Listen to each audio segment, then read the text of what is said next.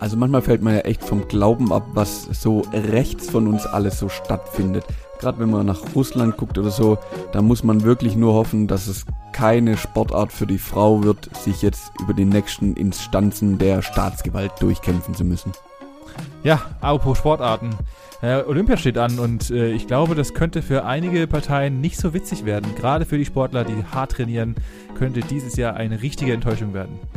Da bin ich froh, dass Weihnachten jedes Jahr stattfindet, denn es steht wieder vor der Tür. Wir sind alle im Kaufrausch, Geschenke einpacken, Glühwein trinken, Weihnachtsbaum spücken. Auch uns hat's betroffen dieses Wochenende. Ab von einem kleinen Suff hätten wir fast sogar noch eine Straftat begangen. Aber ähm, alle anderen Podcasts erzählen immer von vergangenen Crimes.